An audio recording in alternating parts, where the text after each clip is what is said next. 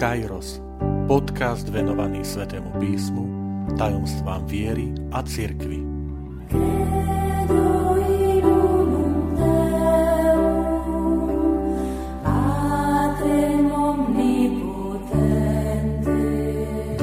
Štvrtá časť Posledná večera ako židovská veľkonočná večera. Vitajte pri počúvaní tohto podcastu. Volám sa František Trstenský, som katolícky kňaz, farár v Kešmarku a prednášam sväté písmo na Teologickom inštitúte v Spišskom podradí. V predchádzajúcej časti som sa venoval otázke, akým spôsobom pán Ježiš slávil poslednú večeru. Či to bolo na spôsob židovskej veľkonočnej večere, pri ktorej sa jedol pečený baránok, nekvasený chlieb, horké byliny, víno, na záver ktorej sa zaspieval Halel, tzv. veľkonočný chválospev, čo boli žalmy 113 až 118. A všetkým týmto si židovský národ pripomínal zázračné vyslobodenie z egyptského otroctva. Takto uvádzajú evangelisti Marek, Matúš a Lukáš. Ale potom tu máme evangelistu Jána, ktorý uvádza, že Ježišova posledná večera bola odlišným stolovaním, nie takým na spôsob židovskej veľkonočnej večere, ktorá sa nazýva aj seder, keďže má isté presné pravidlá, a to slovo seder v preklade znamená poriadok, ale že pán Ježiš chcel ustanoviť čosi nové. Nové spoločenstvo, ktoré nie je pokračovaním židovstva, ale je založením spoločenstva skrze jeho smrť a zmrtvých stanie, v ktorom sa stretáva toto spoločenstvo na lámaní chleba, teda Eucharistie, sviatosť kniastva, príkaz lásky. Vtedy som uviedol aj názor emeritného pápeža Benedikta XVI, ktorý sa prikláňa ku chronológii, ktorú ponúka evangelista Ján. Že teda bola to odlišná večera, keď pán Ježiš nad chlebom povedal slova toto je moje telo a nad pohárom s vínom povedal toto je moja krv, ale neslávil ju podľa poriadku židovskej veľkonočnej večere, pretože zomiera v deň, keď sa ešte len zabíjali baránky, ktoré potom večer Židia pripravili na židovskú veľkonočnú večeru. Poďme sa však pozrieť na evangelistov Marka, Matúša a Lukáša, ktorí predstavujú Ježišovu poslednú večeru práve na pozadí a vo svetle tejto židovskej veľkonočnej večere. Evangelista Lukáš v 22. kapitole píše Prišiel deň nekvasených chlebov, keď bolo treba zabiť veľkonočného baránka. Ježiš poslal Petra a Jána so slovami Chodte a pripravte nám veľkonočnú večeru. Oni sa ho opýtali, kde ju máme pripraviť. Povedal im, len čo vojdete do mesta, stretnete človeka, ktorý bude niesť čbán vody. Chodte za ním do domu, do ktorého vojde a majiteľovi domu povedzte. Učiteľ ti odkazuje, kde je miestnosť, v ktorej by som mohol jesť so svojimi učeníkmi veľkonočného baránka. On vám ukáže veľkú prestretú hornú sieň. Tam pripravte. Išli teda a všetko našli tak, ako im povedal, a pripravili veľkonočného baránka. Poďme sa pozrieť, akým spôsobom prebiehali prípravy na slávenie tejto veľkonočnej večere a potom aký priebeh samotný mala táto večera. Úlohou dvoch učeníkov bolo kúpiť jednoročného bezchybného baránka, potom ho priviesť do chrámu. Jeden z nich baránka zabil, jeho krv zachytili kňazi, pretože v židostve sa krv nekonzumuje. Táto krv sa vyliala na spod oltára, lebo bola posvetná, zasvetená. Potom stiahli kožu, pričom im mohli pomôcť leviti, pomocníci kňazov, všetci kňazi aj leviti pochádzali z kmeňa Lévyho. Baránka potom rozrezali, vybrali tuk, ktorý odovzdali kňazom. Baránok mal zostať celý, to znamená, kosti sa mu nelámali. Baránky sa zabíjali v čase popoludnia. Niekedy medzi 14.30 až 17. hodinou určite na neskôr do súmraku. Toto boli predpisy ohľadom židovskej veľkonočnej večere, ktorá sa mala konať iba v Jeruzaleme a v bezprostrednom okolí počas židovských sviatkov Veľkej noci. Takto pripraveného baránka potom priniesli do domu, ktorý si mali, mali ho rezervovaný, takto u majiteľa, čo bolo bežné, pretože pútnici prichádzali z Galilei, alebo prichádzali dokonca z cudziny na veľkonočné sviatky do Jeruzalema a domáci obyvatelia im takto ponúkali, samozrejme za poplatok na prenájom na niekoľko dní svoje izby alebo miestnosti. Úlohou učeníkov bolo upiecť baránka a preniesť ho do hornej miestnosti domu. Spoločenstvo pri židovskej večeri tvorili muži s počtom nie menej ako 10 osôb. Stolovanie viedol otec rodiny alebo hlava spoločenstva. V prípade apoštolov a Ježiša Krista to bol práve Ježiš Kristus, ich majster a učiteľ. Odhaduje sa, že Jeruzalém v časoch Ježiša Krista mal približne 40, možno 50 tisíc obyvateľov. Keďže Mojžišov zákon prikazoval sláviť Pesach, lebo toto je názov Veľkej noci v židostve, Pesach v preklade znamená pánov prechod, pretože Izraeliti prešli z otroctva do slobody v egyptskom zajatí pod vedením Mojžiša, tak e, Mojžišov zákon prikazoval sláviť Veľkú noc v Jeruzaleme. Kvôli tomu počet pútnikov sa zvýšil, odhaduje sa, možno až na 130 tisíc. V meste sa samozrejme dalo kúpiť všetko potrebné na slávenie večere. Nekvasený chlieb, víno, horké byliny. V jednom dome mohlo byť vo viacerých miestnostiach aj viacero rodín, spoločenstiev, ktoré slávili oddelenie túto večeru. Vieme si predstaviť, že majiteľ domu mal viacero takýchto miestností, ktoré prenajímal rôznym rodinám, pútnikom, ktorí prichádzali na židovskú Veľkú noc do Jeruzalema. Aký bol priebeh tejto židovskej večere? Keď otvoríme knihu Exodus, 12. kapitolu, tak tam je presne predpísané. Baránok musí byť bezchybný, ročný samček, vyberiete si ho spomedzi oviec alebo kôz a bude vo vašej opatere do 14. dňa toho mesiaca keď ho celá izraelská pospolitosť podvečer zabije, vezme sa z jeho krvi a namažujú sa ňou obe veraje a vrchný prach dverí na domoch, v ktorých ho budú jesť. A v tú noc budete jesť meso upečené na ohni, budete ho jesť s nekvaseným chlebom a s horkými bylinami. Tu máme základ stolovania. Baránok, horké byliny a nekvasený chlieb. My máme z neskoršieho obdobia E, poznatky, aj literatúru, ktorá hovorí, že toto stolovanie sprevádzalo pitie zo štyroch pohárov vína v priebehu toho stolovania, že tam malo miesto umývanie rúk. Ale treba povedať, že toto sú neskoršie texty. My nevieme presne rekonštruovať zo židovských prameňov, ako vyzerala táto židovská večera v časoch Ježiša Krista do detajlov, ale môžeme povedať s určitosťou, že Jedenie baránka, nekvasených chlebov a horkých zelín určite bolo toho súčasťou. Z neskoršieho obdobia máme napríklad e, tradíciu umývania rúk. Z Evanílii nie je isté, či si Ježiš a učeníci pred poslednou večerou umýli ruky.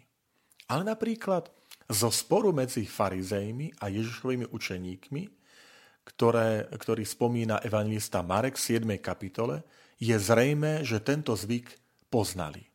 Lebo tam sa píše, zišli sa k nemu farizeji a niektorí zákonníci, ktorí došli z Jeruzalema a videli niektorých z jeho učeníkov jesť chlieb poškvrnenými, to jest neumytými rukami. Farizeji totiž a Židia vôbec držia sa obyčaje otcov a nejedia, kým si neumijú ruky až po zápestie. Ak toto robili bežne počas bežného stolovania, o to viac mohlo mať tradíciu toto umývanie rúk aj počas židovskej veľkonočnej večere. Podľa Jánovho Evanielia Ježiš urobil neočakávané gesto, keď umil nohy učeníkom. A mohol vychádzať aj z tohto zvyku umývania rúk, ale vybral inú formu a dal mu úplne iný význam umývania nôh ako práce určenej pre otroka. Vráťme sa však naspäť, ako takáto večera prebiehala. Večera začala najskôr až po západe slnka, lebo západom slnka začínal nový deň, tak bolo počítanie. Už e, v prvom storočí po Kristovi je dosvedčené, že e, počas tejto večere sa jedol nekvasený chlieb. Piekli sa pravdepodobne tieto chleby zo pšenice alebo jačmeňa a zvyčajne ho piekli ženy. Predpokladáme, že v Jeruzaleme sa dal takýto chlieb kúpiť počas dňa, lebo vedeli, že prídu pútnici. Ďalej sa jedli horké byliny, tzv. maror, najčastejšie to bol hlavkový šalát. Potom jedenie takej sladkej nátierky, volá sa charoset, je už doložené v druhom storočí po Kristovi. Bola to taká hustá kaša z jablk, orieškov, hrozienok, škorice, vína, medu. A svojou farbou mala pripomínať hlinu, z ktorej Židia museli vyrábať tehly pre otrokárov. Z neskoršieho obdobia sa spomínajú štyri poháre vína, ktoré musela mať aj chudobná rodina, pretože víno bolo znakom Božieho poženania, hojnosti. Ich počet, že prečo 4, prečo nie 2, 3 alebo 5, sa opiera o text z knihy Exodus, 6. kapitoly, 6. až 8. verš, kde mali svoje označenie, volal sa kalich posvetenia, kalich súdu, kalich vykúpenia, spásy a kalich dokončenia alebo dobrorečenia tzv. halelu. Bolo bežné v tej dobe, že víno sa riedilo vodou a aj pri veľkonočnej večeri to tak bolo. Pri veľkonočnej večeri sa víno pilo tak, že človek bol naklonený, aby pripomínalo ležanie ako symbol slobody. Lebo otroci v staroveku stáli, aby obsluhovali pánov a tým gestom chceli ukázať Židia, my už nie sme otrokmi v Egypte, ale sme slobodní. Pred každým naliatím sa nad vínom prednieslo požehnanie. Veľmi dôležitou časťou toho celého stolovania bola tzv. hagada, cudzie slovičko. Hagada znamená niečo ako rozprávanie. Totiž išlo o prerozprávanie príbehu o vyslobodení Izraelitov z egyptského otroctva. A to sa dialo uprostred celej večere. A dôra sa tam kládol pri tom rozprávaní na to, aby to bolo aktualizované na, na tých poslucháčov aj na vysvetľovanie symbolu, čo ktorý symbol znamená, prečo horké byliny, lebo horké utrpenie, prečo pijeme víno, pretože víno je znakom požehnania, prečo jeme nekvasený chlieb, lebo e, v čase našich praotcov v Egypte nestíhlo vykysnúť cesto, prečo jeme veľkonočného baránka, pretože Boh nám prikázal, aby sme obetovali baránka, jeho krvou namazali veraje a jeho krv nás zachránila. Hej. Takže bol to aj príkaz, ktorý je opäť v knihe Exodus, kde sa ho píše. A keď sa vás opýtajú vaše deti, čo to máte za zvyk, vy odpoviete. To je obetovanie pasky pre pána, ktorý obišiel domy Izraelitov v Egypte, keď byl egyptianov a keď naše domy ušetril. Takže tu bolo vlastne aj vysvetlenie. Ja to preto spomínam, že aj Ježiš, ktorý predchádzajúce roky chodieval na židovskú Veľkú noc, so svojimi apoštolmi, učeníkmi takýmto spôsobom slávili, predpokladáme židovskú Veľkú noc a súčasťou bolo toto rozprávanie, vysvetlenie, kateché za dnešnou, poviem, kresťanskou terminológiu povieme. to rozprávanie bolo založené aj na otázkach, predpokladalo dialog, že ten, ten vedúci, tá hlava toho spoločenstva, najčastejšie to bol otec alebo starý otec so svojou rodinou, synmi a ich rodinami, alebo učiteľ, rabi so svojimi žiakmi, tak on viedol dialog. Otec s deťmi, učiteľ so svojimi učeníkmi. A súčasťou boli aj kladenie otázok. Najčastejšie sa uvádzajú tri otázky, ktoré vraj mali byť súčasťou toho, toho príbehu. Prečo je táto noc odlišná od ostatných nocí?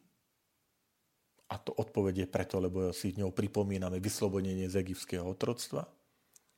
Prečo v iné dni a noci môžeme jesť kvasené, aj nekvasené jedlo a dnes iba len nekvasené, pretože nestihlo vykysnúť cesto. V Egypte sme boli v otroctve.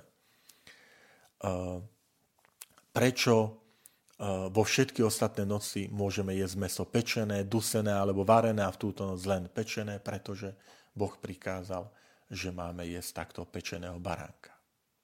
No a uprostred tohto stolovania Ježiš vyriekol slova nad chlebom. Nad chlebom rozumieme nekvasený chlieb, nad ktorým Ježiš povedal slová premenenia. Chlieb sa nekrájal, ale rozlomil a dával podľa množstva prítomných. To lámanie v prípade Ježiša odkazuje na jeho obetovanie sa, na jeho smrť na kríže. Keď sa láme, sa vlastne naznačuje obeta, obeta života, rozdávanie sa.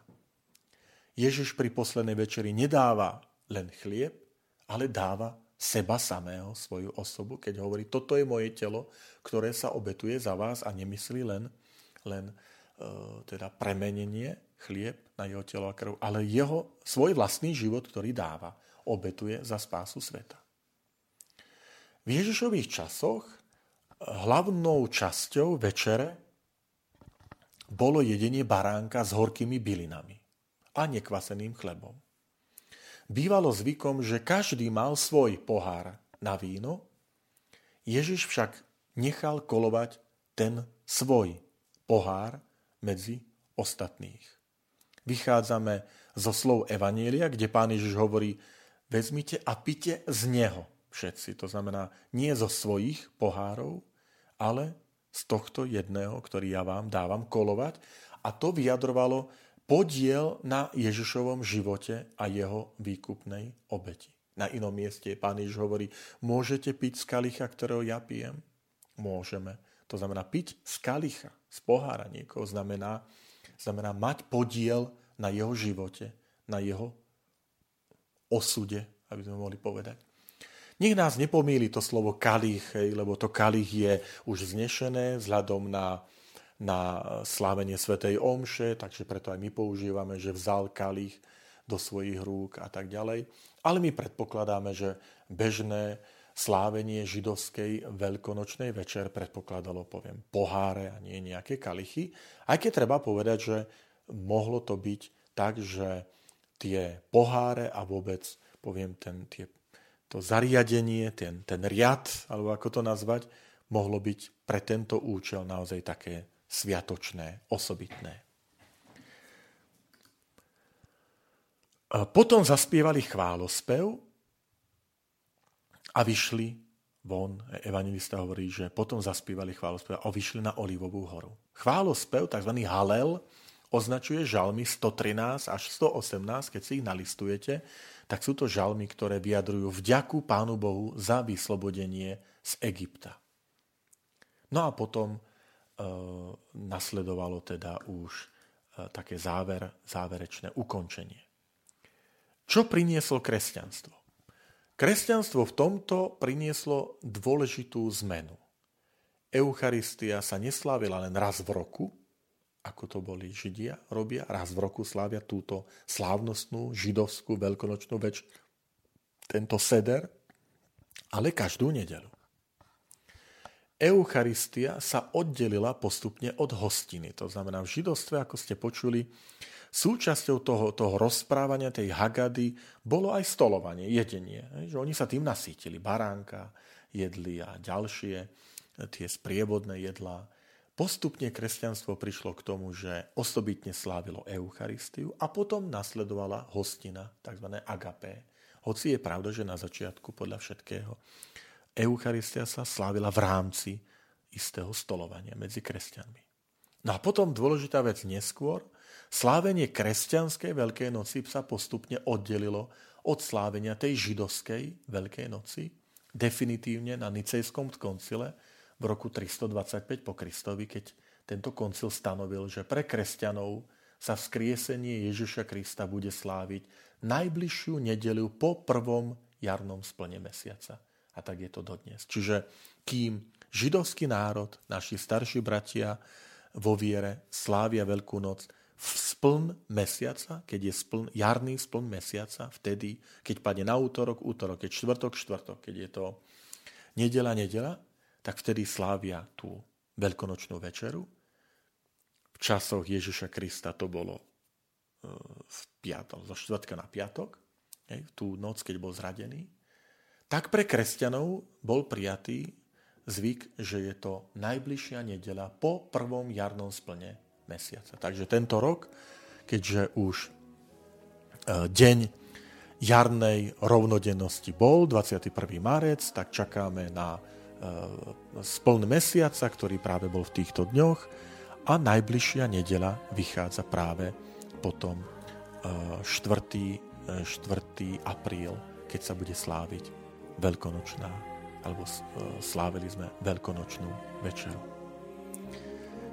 Milí poslucháči, milí bratia a sestry, vám všetkým, ktorí sa pripájate a počúvate tento podcast, vyprosujem pokojné a požehnanie slávenie e, veľkonočného obdobia, to radostné aleluja, nech naplňa naše srdcia.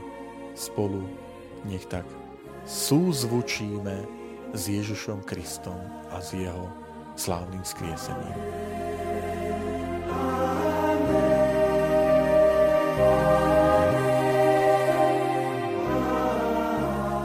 Ďakujem, že ste počúvali tento podcast. Teším sa na ďalšie stretnutie s vami. Sledujte naše aktivity na web stránke farnosti Kežmarok www.fara.kezmarok.sk alebo na Facebooku farnosti Kežmarok.